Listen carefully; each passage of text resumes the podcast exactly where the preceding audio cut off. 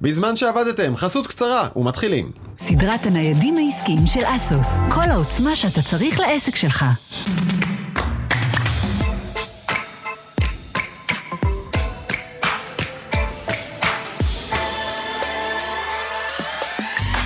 בזמן שעבדתם 85, דני פלדשא, איפה אתה? אני צבעתי את הקיר. איפה אתה? אני, אני לא נגעתי בקיר, אני אוהב את ה... אגב, אתה יודע שזה לא תלת ממדי, זה נראה כאילו זה תלת ממדי, אבל באמת, שטוח לגמרי. החבר'ה קראו לך נונסטיק, עד ש... נכון, עד שזהו, גם אני נפלתי. עליי נכתב השיר איך נפלו גיבורים. ממש עליך. אני, עליי נכתב השיר לא רצה לפתוח עין, אבל אמר, רגע, אני, אני הטפלון האחרון פה. ממש לפני חג הפסח. בוא, בוא, זה עניין של זמן. זה טוב, טוב שלא באת, אני צריך את הפסח שלי נקי מ... אחר כך אפשר. טוב, יש לנו בשבילכם כמה סיפורים באמת מהגבוה של הטרללת. אנחנו נדבר על השוד, לא הכי גבוה בתחום הקריפטו, השני הכי גבוה. כל כך הרבה כסף נגנב שם, שזה שזה לא כותרת ראשית, כאילו כל יום זה לא ייאמן. פשוט אנשים גונבים כמו הרים מטורפים של כסף. נביא לכם באזור מדור הרכילות שלנו, כן, גיא פינס. פוגש את ה Silicon Valley, נביא לכם את הרכילות שמסעירה עכשיו את ה...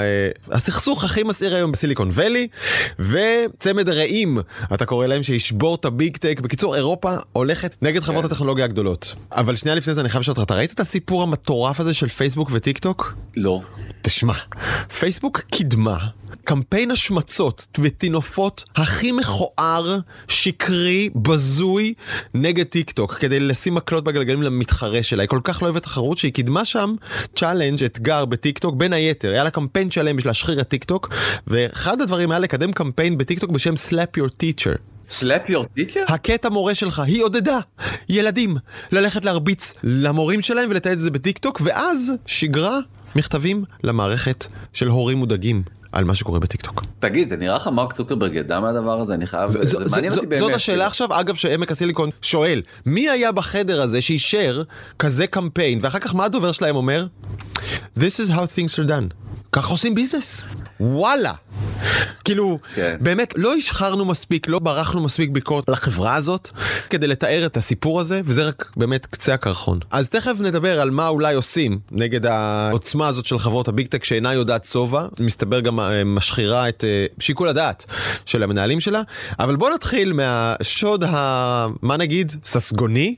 תיאטרלי? קולנועי?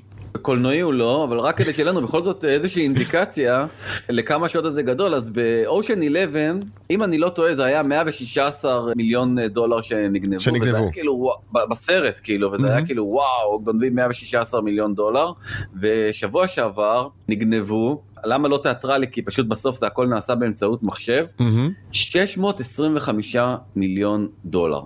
נגנבו. 620, נגנבו, 625 מיליון דולר, מאיפה הם נגנבו? הם נגנבו מתוך משחק, אולי היום אה, הכי מצליח בקטגוריה שלו, שתכף נדבר עליה, שנקרא אקסי אינפיניטי. אז בואו אולי קודם נסביר מה זה המשחק, ואחרי זה נסביר איך השוד הזה בדיוק אה, קרה. אני גם צריך להבין, אקסי- אה, באיזה משחק בעולם יש 625 מיליון דולר שאפשר לגנוב אותם? יש שם הרבה הרבה הרבה הרבה יותר.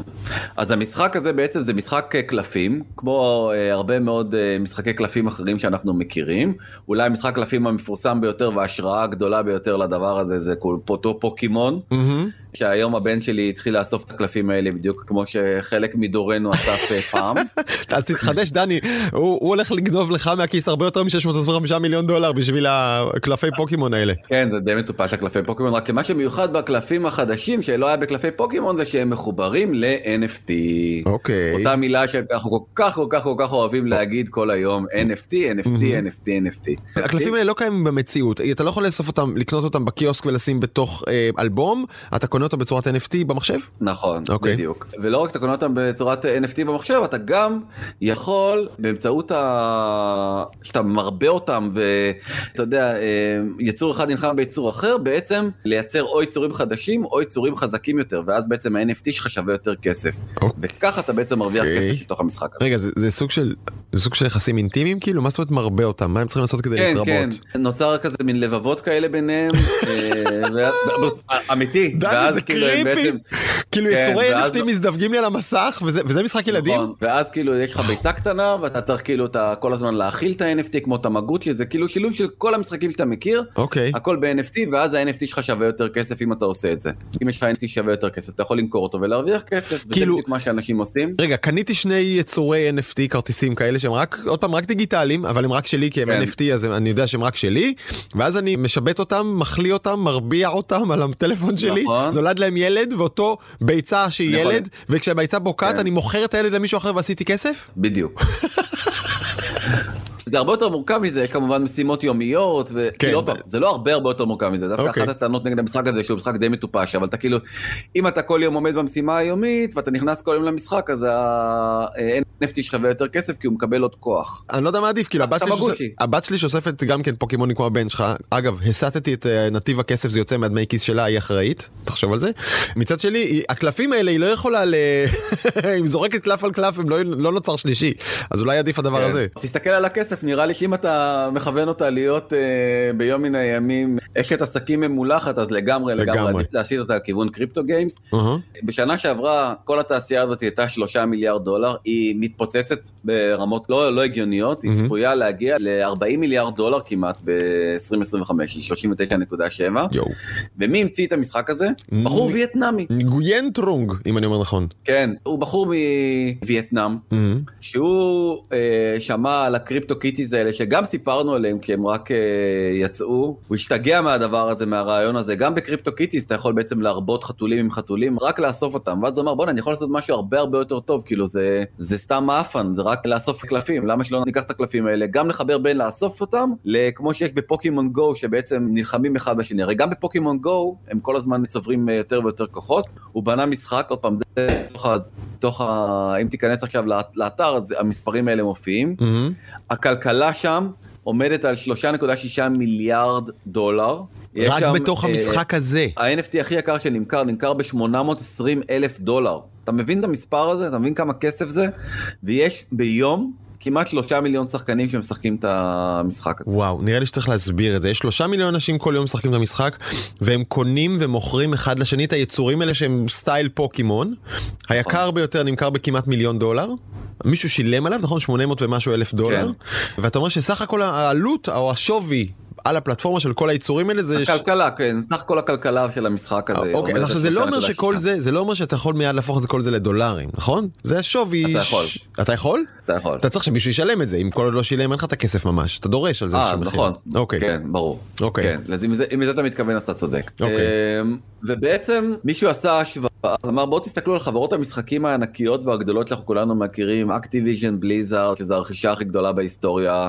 אה, של מייקרוסופט, ונינטנדו ו Roblox, ופתאום פה תראה מי מסתתרת, Axie Infinity, המשחק הזה כבר, להערכת אותו אנליסט, שווה 30 מיליארד דולר. אני חושב בוא'נה. שזו הערכה מופרזת, אבל עדיין היא נותנת לך איזשהו סדר גודל לכמה החברה הזאת שווה, כי היא מייצרת פש... מדפיסים בה כסף. תקשיב, זה, לא, זה מטורף, היא שווה כמו Zynga ועוד Ubisoft כפול שתיים. אני חושב שזה, זה, לא, זה אנליסט עשה את ההערכה הזאת, אני חושב שהיא מאוד הגזים? מאוד מאוד, אוקיי, אה, נדיבה כן, מדי. מאוד מוגזמת, אבל אה, נותנת בכל זאת איזושהי אינדיקציה. עכשיו בוא נחזור חזרה לכל הסיפור הזה של השוד המטורף, באמת המטורף מטורף מטורף שרה שם. אז בעצם הייתה פריצה על משהו שנקרא גשר רונין. מה זה גשר רונין? כל הכלכלה הזאת וכל המכירה והקנייה מתבצעת על אה, פלטפורמת קריפטו שנקראת רונין. שהרבה מאוד אה, מערכות משתמשות בדבר הזה. מהמם. בגלל אה, לחץ של הרבה מאוד יוזרים ועומס על המשחק, הם עשו איזשהו שורטקאט במערכת ואפשרו לעוד הרבה מאוד יוזרים להיכנס. זה קרה בנובמבר, מהמם. והם שכחו לתקן את ה shortcut הזה. וואו. האקר ממולח. עלה על חמישה private keys שבעצם השתמשו בהם בתוך המשחק כדי לעשות onboarding לעוד הרבה מאוד יוזרים ובעצם יכול היה להגיע למלא ארנקים. ובעצם הם שכחו לסגור את הזה, אה, הם שכחו לסגור את הפרצה הזאת, למה צריך את זה? בדיוק בגלל מה שאמרת, זאת אומרת, ה Ronin Bridge הזה מאפשר לקחת כסף מהמשחק, מהיצורים האלה, ולהעביר אותו, להמיר אותו או לאית'ריום או ל-USDC, שזה בעצם stablecoin צמוד אה, דולר. בעצם להפוך את זה לכסף אמיתי, לדולר. זה כאילו בסוף ה in- ה incentive הכי גדול של השחקנים, ובגלל זה גם הרבה מאוד שחקנים אה, הצטרפו, תכף אני אסביר בדיוק מה, מה קרה שם. הדבר הזה שימש אשכרה מקור, מקור הכנסה לאנשים. כאילו זה היה נכון. חשוב להם, זה לא סתם משחק, אנשים חיו מזה. 173 אלף איתריומים נגנבו בשווי של 600 מיליון דולר ו-25.5 מיליון אה, מטבעות של USDC, מהמם. שזה המטבע דרך אגב היותר קטן מהתת'ר. עליו כן. דיברנו שלא ברור כאילו מי עומד מאחוריו, אתה זוכר את כל אהה. הפרק שלם שעשינו על זה, אז, אז זה, זה המטבע השני בגודלו, הוא הרבה הרבה הרבה יותר אמין והרבה יותר יציב, מהמם. אז ממנו נגנבו 25.5 מיליון אה, דולר. עכשיו מה שמדהים זה שבסוף כאילו יודעים לאן הכסף הלך, יש מספר ארנק. מי גנב אותו? כרגע בתוך הארנק הזה יש 614 מיליון דולר, זאת אומרת הוא עדיין לא הוציא את כל הכסף הזה החוצה, הוא כן. אה, לקח לו 11 מיליון דולר כבר שזהו, התאדו ואף אחד לא יודע כן. איפה הם. צריך להבין, זה, זה מדהים, השורה שכרגע אנחנו מראים לצופינו, ואני יכול להגיד ב, למאזיננו, אה, למאזינים בפודקאסט, 0x09b71 וכולי וכולי, זה כתובת הארנק שגנב את הכסף, 625 מיליון דולר נכנסו לשם, פשוט אתה לא יכול לחבר את זה לבן אדם, וזה כל הקטע של הרשת. אתה כן יכול לראות שהוא כבר בזבז 11 מיליון דולר, הוא, תשמע, הוא הולך לאט עם הכסף, הוא שמרני, הוא לא מתפרע על הכל ביום אחד. כן, ואתה אומר הוא הולך לאט עם זה, 11 מיליון דולר כבר, אתה יודע, זה, זה הרי סכום בדיוני, אתה חושב את זה, אתה משווה את זה ל-625 מיליון דולר, אז אתה אומר אוקיי, אבל אתה יודע. אתה שומע פה על כל האקזיטים האלה של המאות מיליוני דולרים, בסוף היזמים לוקחים 11 מיליון דולר הביתה, זה המון המון המון המון כסף. כן. בוא נחזור חזרה לסיפור. כתבה בפורצ'ן בעצם מספרת על זה שהמשחק הזה מתפוצץ ומגיע לכל כך הרבה מיליונים שמשתמשים, בעיקר במדינות עם הכנסה מאוד מאוד נמוכה. מהמם. יש לכל היוזרים האלה טלפונים בידיים, אין להם בנק לרובם, אבל יש להם טלפון אה, חכם, ובעצם הם אומרים, אוקיי, אז אם אני כבר לא עובד או אם אני לא עושה כלום, אז אולי בעצם אה, אני אשחק במשחק וארוויח כסף. זה כי- מטורף, השכבות הנמוכות במדינות נחשלות, בלי חשבון בנק, בלי תשתית כמו שצריך, בלי עבודה לפעמים, אנשים שאולי גרים בצריף, עם טלפון חכם ביד, מיליונים כאלה שיחקו במשחק והתפרנסו ממנו. הרוויחו כסף נכון. אמיתי, זה unimaginable. יותר מזה, בפיליפינים, ששם גם ה... בעצם המשחק הכי מתפוצץ מכל המדינות בעולם, שזה מדינה יחסית אה, ענייה מאוד, הרבה מאוד אנשים, הרבה מאוד חקלאים, עזבו את העבודה האמיתית שלהם, את הדיי ג'וב שלהם, כי הם הבינו שהם יכולים להרוויח הרבה יותר כסף במשחק עצמו. כמה זה מדהים? 55 אחוז 55% משחקני Axie Infinity הם מהפיליפינים. 55% מתוך השלושה מיליון, 2.8 מיליון daily users, משתמשים יומיים. כן, מיליון וחצי איש בערך, סדר גודל, הם אה, מהפיליפינים, מהמם. עניים מאוד. מהם נגנבו ה-625 מיליון דולר. תבין את, הסיפור הזה, וכמובן שזה מעורר הרבה מאוד גלים, שזה בעצם ההונאה האחרונה, קריפטו bullshit, אני פה אני מקריא מהכותרת, מהמם. אבל מה שאני רוצה להגיד לך שזה באמת, ההונאה הזאת היא, היא, היא טיפה בים, רגע, זה כותר- טיפה, זה- זה כותרת מצחיקה, רגע, לך אחד אחורה. Play to earn games are the latest in scammy crypto bullshit. כן. משחקי שחק כדי להרוויח זה הקריזה האחרונה, התופעה האחרונה בכל ה bullshit הזה של אה, bullshit ה scammy, אה, הנוכלי, כן, bullshit נכון, נכלולי כן. של קריפטו. תחושת בטן שלי זה זה קשקוש הכותרת, אני חושב שרק יהיו יותר כאלה, יותר מאובטחים, יותר זה, אבל זה יהיו יותר, לא? אנחנו הולכים לשם. יהיו הרבה יותר.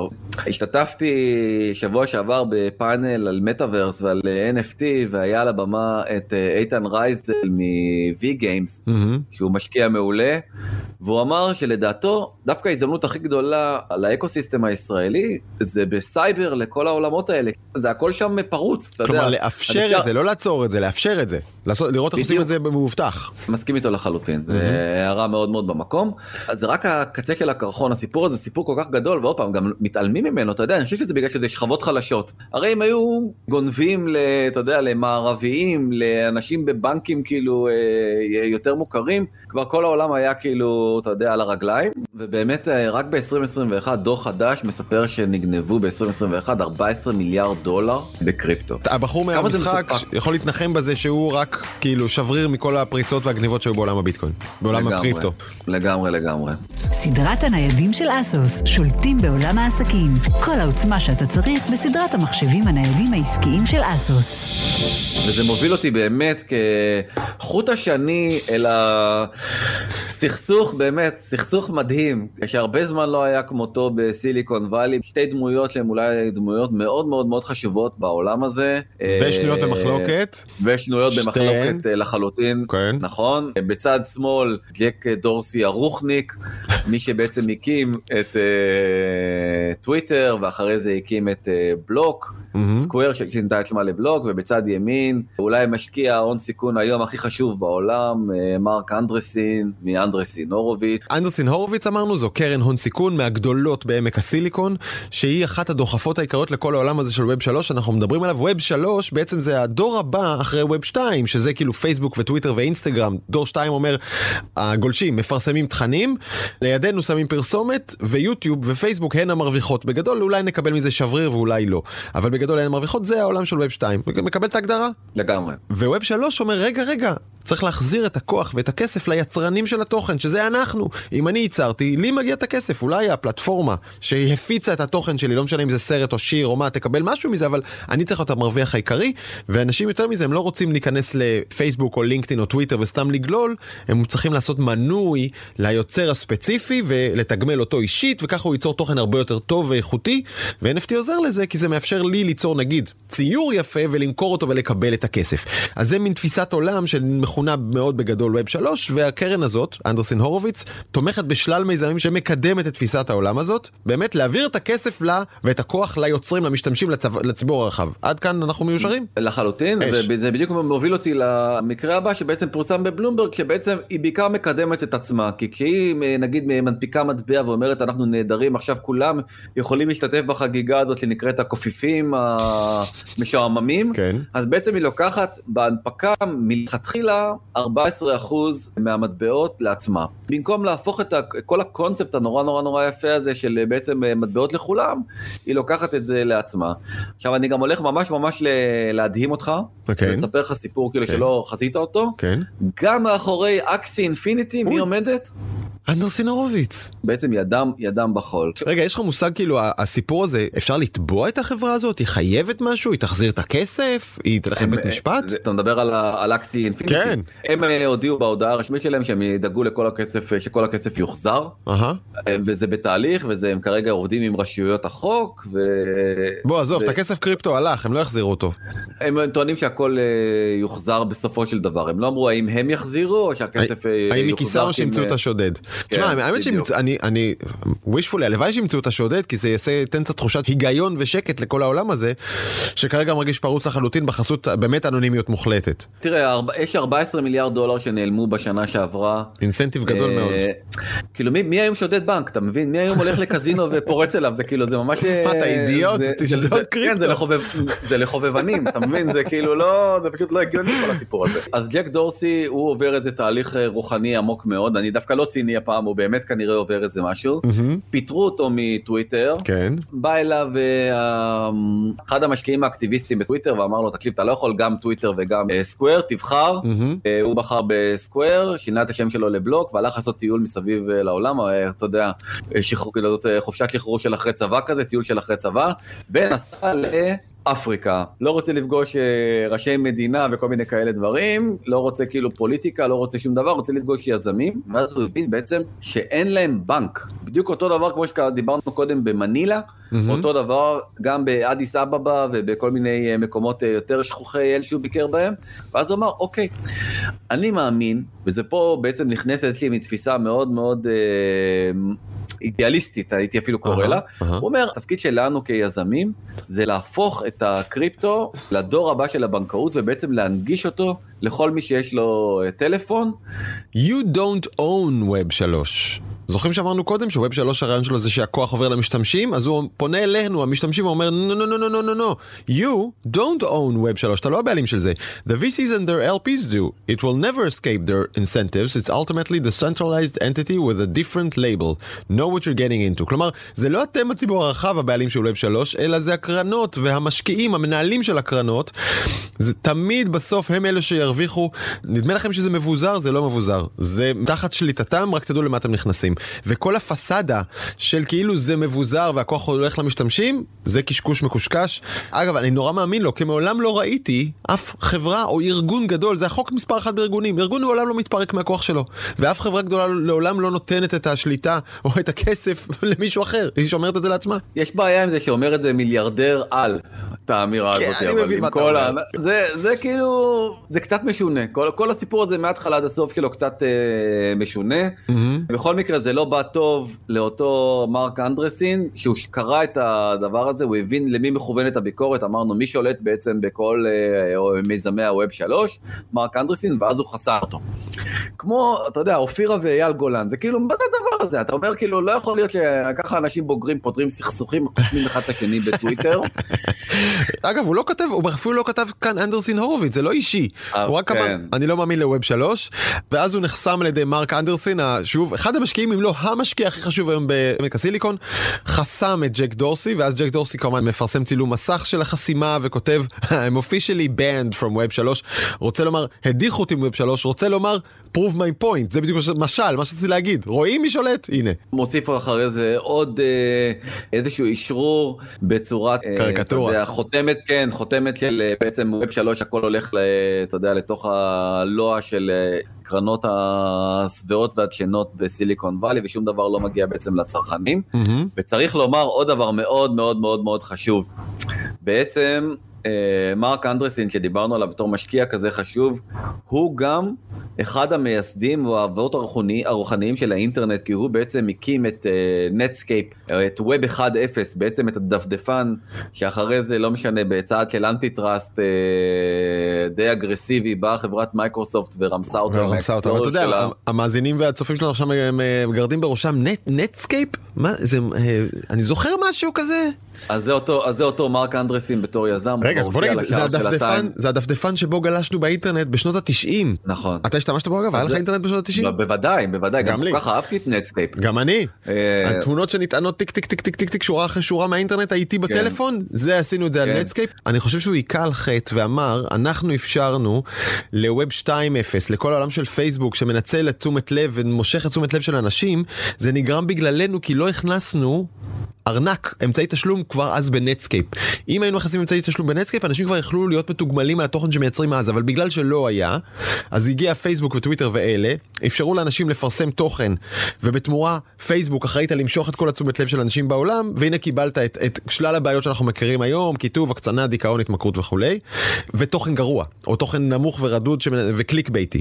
אם היה אפשר כבר כן. בשנות ה-90 לשלם לאנשים תמורת התוכן שלהם דולר, שני דולר, כאלה קטנים, יכול להיות שלא היינו מגיעים לכזאת רמה של אה, תעשיית תשומת לב מזיקה. הוויכוח הכי גדול בעצם בין שניהם זה מה צריך להיות המטבע קריפטו בעולם. ג'ק דורסי אוקיי. אומר צריך להיות מטבע אחד ויחיד, ביטקוין. דורסי בכל אומר, העולם אותו דורסי או בעד ביטקוין? אה, דורסי, סליחה, כן, דורסי חד חד וחד וחלק. אומר אם יהיה מטבע אחד, כל האנרגיות בלשפר אותו, בלהפוך אותו ליעיל מבחינה אנרגטית, לאבטח אותו, הכל יהיה למטבע אחד, נכון. זה יחבר את העולם. מהמם. אומר אה, מרק אנדרסין, מה פתאום? זה עולם חופשי, כל אחד יכול לעשות מה שהוא רוצה לעשות, איזה מטבע, אנחנו בעצמנו תומכים ב-200 מטבעות, אין שום בעיה, ועל זה בעצם הקליש הגדול, שכמובן, עוד פעם, הכתבה הזאת התפרסמה ביום שישי, הכתה גלים אה, מטורפים בסיליקון וואלי, ושם אה, מצוטט מרק אה, אנדרסין כמי שרואה דורסי בתור היפי מורון. איך נקרא לזה בעברית? מורון זה. אידיוט והיפי זה היפי. אני לא יודע איך כן. תרם. כן, האידיוט. היפי מורון, ככה הוא קורא לו, ואז בעצם מרק אנדרסין לוקח את ה... טומטום הזוי, נגיד. כן, אה, טומטום הזוי, כן, יפה. אה, ואז מרק, אה, מרק אנדרסי לוקח את הסקרין שוט של הכתבה הזאת עם האינפורמיישן ואומר, רק בשביל הרקורד, אני לא חושב שהוא אה, היפי מורון, אה, ג'ק דורסי, אולי שמינית היפי, אבל זירו מורון. כאילו, שמיני, הוא קצת אה, שמינית היפי, אבל בעצם אפס אה, מטומטם הוא לא, מטומטם הוא לא. אז, אז כאילו, הוא, מטומטם כן, לא. הוא לוקח אחורה מהכתבה, הוא מנסה כן לשמור על כבודו ועל איזה התנהלות הגיונית. נכון, למרות שג'ק חסום אצלו, אתה מבין? אז ג'ק לא יכול לקרוא את זה, אבל ג'ק, ג'ק, ג'ק מצידו ביום שבת משנה את הסטטוס שלו לטומטום רומנטי, שמינית אחוז היפי וביטקוין. אני רוצה להגיד לך משהו, אופירה ואייל גולן זה מוסף ספרים של הארץ ליד ההתנהלות הזאת. ממש, ממש, ממש. ונראה לאן זה הולך, אבל זה באמת, זה, עכשיו אם, אם שנייה להיות רציניים, הוויכוח הוא ויכוח באמת, אני חושב כבד משקל, לאן בעצם ילך כל העולם הזה של ה-Web 3.0? האם זה באמת אה, תהיה מערכת אחודה שתחבר בין העולם, או אולי תפלג אותנו לעוד כל מיני עולמות הרבה הרבה יותר קטנים ממה שיש לנו היום, כי היום בעצם כולנו נמצאים באינסטגרם, כולנו נמצאים בטיק טוק, כולנו נמצאים על אותה רשת, מהמם. והגישות פה הן לחלוטין אה, שונות, זה מעניין מאוד לאן הדבר הזה אה, ילך. אני מאוד אוהב את ההיגיון הבסיסי של ווב 3, כלומר הרעיון הזה של לתת את הכוח חזרה ליוצרים הוא מעולה. אני פשוט לא רואה מי התאגיד הגדול שזה האינטרס הכלכלי שלו. אני לא רואה, האינטרס של תאגיד גדול זה למשוך את הכוח אליו. ובסוף ראינו שזה מה שקורה, נולדת טכנולוגיה חדשה, אפילו ביטקוין אגב. נולדת טכנולוגיה חדשה, היא תמיד באה עם שפה של ביזור והבטחה לכוח להמונים, ובסוף מה קורה? באים כמה תאגידים גדולים וחובקים אותה. גם הביטקוין התחיל כמשהו שצריך להיות של כולם, לא של אנדרסן הורוביץ למיניהם. בסוף הם לומדים איך להרוויח מכל דבר חדש שאתה מביא, הם עושים את זה קודם. קצת מבאס, אבל זה כן. העולם, ככה הוא עובד. ובכלל יש עוד שאלה הרבה יותר פילוסופית. אנחנו יכולים לדבר עכשיו על פייסבוק ועל אה, אפל, כן. האם בעולם שיש בו ווב 3.0 בכלל צריך לתת רגולציה על, על ווב 2? או, כי, כי אתה אומר יש תחרות. כי העולם הולך מהמקום הזה, הוא הולך למקומות אחרים. גם רוקפלר, שהיה גדול העשירים, היום הוא, יש לו בניין וזהו, אתה יודע, בניו יורק. משל מעולה נתת, כשפייסבוק וגוגל ואפל וזה יהפכו להיות בניין אחד בניו יורק, אפשר להסיר את הרגולציה, אבל כשהם עדיין שולטים בכמויות כל כך גדולות, לא רק של כסף, של תשומת לב ושל תודעה אנושית של מיליארדים מסביב לעולם, שמשנים את הבחירות שלך, גם הצרכניות האישיות וגם הפוליטיות הגדולות, ומשפיעים אשכרה על איך הפוליטיקה נראית בישראל ובכל כך במדינות אחרות, בעיניי זה goes without saying, חייבים הרים של רגולציה פה. האירופאים נכנסים בזה ראש בקיר. נכון, אז זה בדיוק המשפט הבא שלי, בעצם אה, פורסמה, אה, בעצם קוראים לזה Digital Market Act, איזושהי מין סוג של הסדרה ראשונה למה הולך להיות עם ה big tech באירופה. זאת אומרת,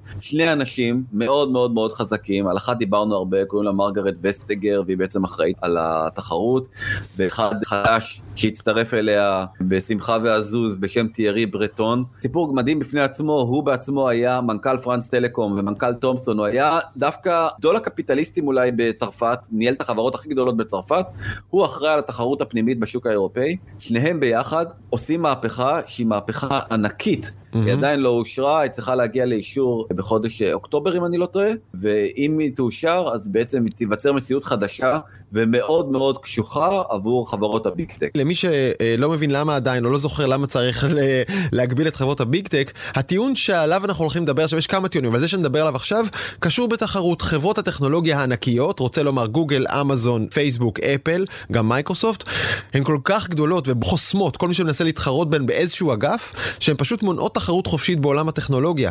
והזכרנו קודם את נטסקייפ, אז כשמייקרוסופט ניצלה את זה שהיא שולטת בווינדוס בתוך המחשבים, כדי להוסיף גם את האקספלורר, ואז אף אחד לא היה צריך להוריד יותר את נטסקייפ, וחיסלה ככה את המתחרה, אז היא ניצלה את הדומיננטיות שלה בשוק מערכות ההפעלה, כדי להשתלט גם על שוק הדפדפנים. זה אסור, זה לא חוקי, זה, זה חוקי ה antitrust או ההגבלים העסקיים, וזה מה שהם טוענים שקורה עכשיו בהמון המון שווקים, והנה מה אשכרה דוגמה משבוע שעבר, או לפני שבועיים גוגל הולכת להשיק שירות דומה ל Calendly, שמעת על זה? שאתה תוכל לתת למישהו אחר לינק להסתכל בתוך ה Google Calendar שלך, הוא לא יראה, זה כבר קיים היום, הוא לא יראה את הפגישות, הוא יוכל לקבוע לעצמו פגישה בתוך היומן שלך. אוקיי, עכשיו זה כבר שירות קיים בשם קלנדלי אחר, שיש אפילו אנשים שמשלמים עליו.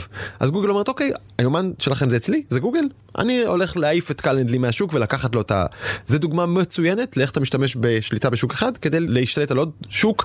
האמריקאים גם מנסים להתחרות בזה, זה התפקיד של לינה כאן, אבל האירופאים הרבה יותר אגרסיביים, והנה הם קובעים סט כללים למהי חברה שהיא צריך להגביל אותה מבחינה תחרותית, בוא תגדיר את זה. רק הערה קטנה, אי אפשר להתעלם מזה שהאירופאים מגדירים את הפרמטרים האלה לחברות אמריקאיות. אתה יודע, זה כן. גם נקודה, לא, זה נקודה מאוד חשובה שצריך כאילו. להיות הגונים ולשים אותה על השולחן. זה מה שאמריקאיות אומרות, אתם נגדנו, כי אנחנו אמריקאים. זה חלק מהעניין. קל כן. מאוד להיות חזקים על מישהו שהוא לא מאירופה, כי זה מחליש מאוד את אירופה. הם בעצם אומרים, אנחנו מגדירים את, אה, את אה, מי שחוסם את הכניסה בעצם לתחרות חופשית, קוראים להם קיפרס בהגדרה המילו- ה- גייט שלהם. קיפרס, שומרי הסף. אנחנו מגדירים אותם כל חברה שיש לה שווי שוק של מעל 75 מיליארד דולר, או הכנסות שנתיות של 7.5, סליחה, שלוש שנים של 7.5 מיליארד דולר, מהמם. או 45 מיליון אה, משתמשים, או 10,000 אה, משתמשים אה, עסקיים. מי שעומד באחד התנאים האלה. בדיוק. הוא נחשב בעינינו ו- מישהו שצריך להתחיל לפקח עליו ולהגביל אותו כי הוא חזק מדי. אולי ניתן דוגמה הכי מפורסמת שמעצבנת מאוד את האירופאים זה בעצם חנות האפליקציות של אפל כמו שאתה יודע אפל לא נותנת לאף שחקן אחר להיות בחנות האפליקציות האלה וספוטיפיי. השוודים המחיר של אפליקציה הוא זהה כאילו שירותי המוזיקה של שניהם הם אה, זהים בוא נגיד שהוא לצורך העניין הוא 10 דולר אז בעוד אה, אפל נהנית מכל העשרה דולרים שמשולשלים לכיסה כי בעצם היא גם זאת שעושה את הגבייה ספוטיפיי נאלצת לשלם שלושה דולרים לאפל תמורת זה שהיא משתמשת בחנות האפליקציות שלה ורק את השבעה דולר האלה לחלק זה כבר פער בלתי נכון. סביר והגיוני יותר מזה לאפל יש אינטרס גם שישתמשו בספוטיפיי כי היא בעצם מקבלת עוד כסף לשירות המוזיקה שלה משירות מוזיקה מתחרה כדי לשפר נכון. אותו כי היא מקבלת נכון. מרוויחה פעמיים. אם אתם מחזיקים אייפון ביד אתם יכולים לבחור איך לשמוע מוזיקה דרך Apple Music או דרך ספוטיפיי אם תבחרו בספוטיפיי כל שלושה מעשרה דולרים שלכם חוזרים בחזרה לאפל כי היא גובה את זה בתור מס ובאייפון אי אפשר להתקין חנות אפליקציות אחרת היא לא מרשה ואז אתם בתוך הגטו שהיא קבעה להלן חוסר תחרות להלן המחוקק מתערב. נכון ומעכשיו בעצם במסגרת החקיקה הזאת אפשר יהיה להתקין חנויות אפליקציות נוספות בתוך אה, מכשירי אפל אחרת הם- אפל תחטוף שמע, בעצם הפרה. שזה מטורף, כי, כי, כי, אני אומר לך, חלק מהסיבות שאני עם אייפון זה כי אני מעוניין בהגנה הזאת שאפל אומרת לי, שומע, כל אפליקציה שתוריד לכאן דרך החנות שלנו, לא יעשה לך בלאגן, אין מעקבים כמעט, נכון? אין מעקבים, אין וירוסים, הכל יהיה בסדר, בדקנו. ואני מוכן לשלם על זה, אבל המחוקק האירופאי יכריח את אפל לפתוח את הדלת ולהכניס, לאפשר גם לאחרים להכניס אפליקציות פחות מאובטחות. אתה לא תהיה חייב. אני לא לא תהיה חייב להתקין שום... אני לא, כמשתמש. לא, וגם, וגם אפל, אתה לא תהיה חייב, וגם אפל כבר מתחילה להרגיש את הקרקע הבוערת. והיא כבר מכניסה לינקים לתוך האפליקציות, מה שהיא לא הסכימה לאפשר קנייה חיצונית, עכשיו פתאום נותנת לספוטיפיי באורח פלא, פתאום. נותנת לה... כן, כלומר, אתם יכולים. לגבות כסף גם מחוץ לאפליקציה. מה שיקרה זה שספוטיפיי יסירו את עצמם מחנות האפליקציות של אה, אפל, ואז בעצם תיווצר אה, אלטרנטיבה לחנות האפליקציות, וזה זה אפל הרעיון. לא רוצה. אוקיי. אבל צריך אפליקציות מספיק חזקות שיש להם אינסנטיב לעשות את זה. כרגע יש בסך הכל שלוש אפליקציות כאלה בעולם מהמם. שמתקוממות. אחת זו ספוטיפיי, השנייה זו נטפליקס והשלישית זה טינדר. כל אחת מהן היא מאוד מאוד מאוד חשובה וחזקה בתחומה, אבל uh, הם יצטרכו להתאגד ולפתוח חנות אפליקציות משל עצמם, אחרת זה יהיה קצת כמו וואו. אוס של uh, טראמפ. צרצרים. כן, בדיוק. סדרת הניידים של אסוס שולטים בעולם העסקים. כל העוצמה שאתה צריך בסדרת המחשבים הניידים העסקיים של אסוס. אוקיי, בוא נעבור לנושא הבא. אני מדבר כמובן על הדפדפן. אתה מתקין אה, דפדפן כרום, ואז כל פעם קופצת לך הודעה. באמת מטריפה הזאתי זה לא הדפדפן הדפולטיבי שלך. אתה רוצה להפוך אותו לדפולטיבי ואז בעצם כל פעם שיש לך לינק קופץ לך הדפדפן הזה. אז אסור. לגוגל יהיה אסור לשים את הבאנר הזה אם מישהו ירצה להגדיר אותו בתור דפדפן דפולטיבי הוא יוכל לעשות את זה זה דרך אגב מה שגרם לגסיסתו של האקספלורר הניתוק הזה שעשו בארצות הברית דווקא ה antitrust האמריקאי בין ווינדוס לבין מייקרוסופט אקספלורר שהיה הדפדפן הנפוץ באותו זמן הוא לא יהיה דפולטיבי כל אחד יוכל להגדיר עצמו מה הוא רוצה בתור דפולטיבי. מהמם. נקודה שנייה. נקודה שלישית דווקא מופנית כלפי אמזון אסור יהיה לאסוף דאטה על מתחרים בתוך החנות שלך. אמזון הם חברה באמת נבזית מאוד. הם לקחו תחום שאף אחד לא, לא היה בו, תחום של uh, ארגזי אחסון של חברה שנקראת פורטם. כן. היה להם נתח שוק של 98 אחוז. מה זה ארגזי אחסון? זה מין ארגזים כאלה קטנים, שאתה, יש לך בתוכם אה, מין אה, מגירות כאלה, שאתה יכול לדחוף כל מיני מין דברים ולסדר אותם. מוצר פשוט לא מאוד. שהייתי, כן, לא שהייתי קונה את המוצר הזה, אבל מה, למה זה מפריע לכם שיש כזה מוצר מוזר ומשונה? אבל הוא היה המוצר, המוצר היחיד, והיה להם נתח שוק, כמו שאמרתי, של 98 אחוזים, המחיר שלו היה 25 דולר אם אני לא טועה, נכנסו אמזון. באו אמזון, העתיקו את המוצר, ייצרו כזה משלהם שנראה בדיוק אותו דבר, עושה בדיוק אותו דבר, ושמו את זה בחנות, הרי זה הכל נמכר באמזון. אז ליד הארגז המקורי שנמכר באמזון בככה וככה דולרים, הם שמו את הארגז שלהם. ב-50 אחוז פחות. איזה חוצפה.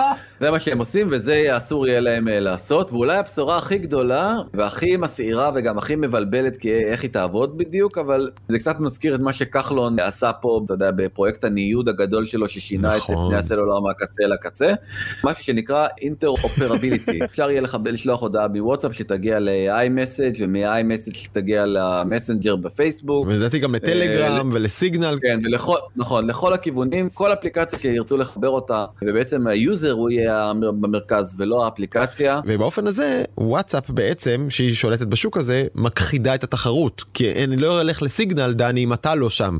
ושאר העולם שלי לא שם אני מחפש שם אני אני לבד. אז אני חוזר תמיד לוואטסאפ וככה אין תחרות. אבל אם אני אוכל ללכת לטלגרם ועדיין לדבר איתך שאתה נשארת בוואטסאפ זה כבר עובד. ומה מה בעצם הסעד שאותו תובעת לעצמה אירופה?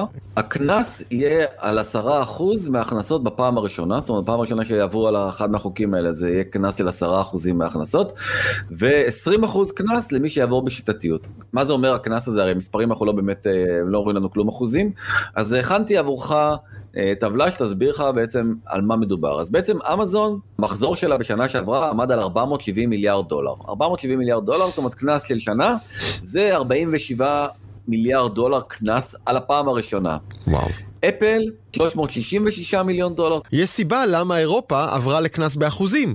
כי החברות האלה כל כך מפלצתיות בסדרי הגודל, שגם הקנס הכי גדול, שאני, הכי גבוה שאני זוכר עד כה, שזה היה חמישה מיליארד דולר על פייסבוק אז, גם זה לא דגדג להם. כי הם מרוויחים סכומים לא מפלצתיים הרבה הרבה הרבה מעבר. אז אתה כבר לא יכול לנקוב קנסות בדולרים, כי המספרים גבוהים מדי, וזה לא מפריע לחברות, הן מעדיפות להמשיך בביזנס ולשלם את הקנס, עדיף להן. אז עברנו לקנסות באחוזים, וזהו, אנחנו מקווים שזה יכאב וזה ירתיע. אפל וגוגל מיד יצאו בתגובות מאוד מאוד מאוד מאוד אה, קיצוניות, אני אתן לך להקריא אותן. אה, אומר סונדר פיצ'י מנכ"ל גוגל, מנכ"ל אלפאבית שזה גוגל, אנחנו חוששים שחלק מהכללים הללו עלולים להפחית את החדשנות ואת הבחירה שעומדת לרשות האירופים. אני שומע פה איום, אני שומע ככה? אין בעיה. אתם לא תקבלו את השירותים החדשים שלנו, אנחנו לא נפתח אותם באירופה, אולי לא נפתח אותם בכלל. פשוט מאיים עליהם. אתם לוקחים איתנו כוח, אתם רוצים תחרות? בואו נראה מה יקרה בתחרות הזאת. ואומר uh, טים קוק מנכ"ל אפל, החוק החדש שייצור פרצות פרטיות ואבטחה מיותרות עבור המשתמשים. טוב, אני מסכים איתו, אני גם מודאג מזה. ובמקביל יאסרו עלינו לגבות תשלום עבור קניין רוחני שבו אנחנו משקיעים כל כך הרבה. תראה, אני גם מודאג מזה שעוד uh, אחרים יכניסו לי uh, תוכנות ואפליקציות לאייפון. לא שאפל היא היחידה בעולם שיכולה לאבטח, אבל זה מצחיק, כי אסור לנו לגבות תשלום עבור קניין רוחני, בואנה בן אדם, הרי ה-30% שאתה גובה בחנות אפליקציות של אפל, זה הביזנס הכי רווחי שלך בעולם, נכון? הראינו את זה פעם באחד הפרקים, נכון? יש שם איזה 80-85 כן. אחוזי רווח, כסף לכיס של אפל על ה-30% שהיא לוקחת מאחרים. הוא רוצה יותר מזה. You'll be fine, you'll do just fine, don't worry. האמת היא אולי בפרק הבא אני באמת נדבר על החזון של אפל, הם רוצים לגמרי להתנתק מקניות חד פעמיות ולהעביר את הכל לעולם של שירותים, אולי שבוע הבא נספר על זה. אוקיי, של אה, מנויים. כל כן. הכל הכל יהיה מנויים. ובעצם אה, הנשק אה, יום הדין של שתי החברות האלו כמובן אה, לוביסטים. תראה כמה כסף כבר הם שילמו ב-2021 ולדעתי תחשוב על המיליארדים ש, של הקנס שמצפה להם זה מתוך ה-Financial Times. גוגל קיימה 249 פגישות מטעמה עם האיחוד האירופי ושילמה ללוביסטים 6 מיליון דולר רק ב-2021. זה ילך וכמובן יתעצם, ואני לא רואה אותם אה, יושבים על הגב ועושים, אתה יודע, קולות של אה, נרדמנו בשמירה. Mm-hmm. קרב גדול עוד צפוי לנו, בוא נראה לאן זה הולך. לא רק שהחברות האלה מפעילות עכשיו צבא של לוביסטים כדי להשפיע על שיקול הדעת האירופי, הם גם ייקחו את החוקים האלה לבית משפט ויערערו וזה, וערכאות עליונות וככה וככה. עוד ייקח כמה שנים עד שהדבר הזה אשכרה אה, יצא לפועל. אני רק יכול לקוות שישראל תלמד או תתחבר לתהליכים האלה, או תמשוך מעליה את השמיכה האירופית, לפחות בעניין הזה, או תחוקק חוקים דומים, זה לא יהיה פשוט. ורק נגיד שלחוק הזה, אולי גם על זה שווה לדבר, יש תאום, זה לא רק Digital Market Act, יש גם Digital Service Act, ששם נכנסים דברים כמו למשל פייסבוק, אפל וגוגל וכל אלה יהיו חייבות להקים מוקדי שירות ולענות למשתמשים, בדיוק כמו שאנחנו מדברים על זה כאן בישראל, וגם פה יש חוק שמקדם את זה, וגם החברות נלחמות נגד החוקים האלה, אבל נדבר על זה אולי בהזדמנות אחרת. נסיים עם uh, משפט שדווקא עוד מישהו אירופאי, uh, פילוסוף ספרדי בשם חוזה אורטגה איגסט, כי הוא אומר, חוקים הם תולדה של ייאוש מהטבע האנושי, שזה נראה לי פאנץ' פשוט uh, מדויק מאוד. הרבה ייאוש, הרבה חוקים, הרבה אחוזים, הרבה כסף והמון ייאוש. אנחנו, בזמן שעבדתם, זמינים לכם בכל הפלטפורמות האלה שעליהם דיברנו, בספוטיפיי, בגוגל פודקאסט, באפל פודקאסט, איפה שאתה, אנחנו הולכים עם הגדולים, אנחנו, we join them, we join them, נכון? We don't try to beat them. וכמובן בשידורי קשת ברביעי אחר חצות, וגם במאקו TV ובנקסטר. אתם מוזמנים לפנות אלינו בוואטסאפ 0376761012, או לבזמן את קשת-tv.com. אנחנו נגיד תודה לעורך בר כץ, למפיקה לי פיין, לתומר וולף על הסיוע הטכני ולחברים בנקסטר. זוהר צלח, ניצן כרמלי ודנה גוטרזון, תודה גם לנטע ספילמן. עד כאן נראה לי, דני. פרק מיוחד, כן, השבוע הבא. זהו, אנחנו חשבתי יוצאים להפסקונת, נכון? פסח וככה, חגים, אביב. משבוע הבא כבר? אני לא זוכר. נדמה לי, טוב, אנחנו נבדוק, את- נבדוק העניין הזה. כל פנים, שיהיה לכם אה, כך או כך חג אביב שמח. תודה רבה, דני. תודה רבה דרור. יאללה.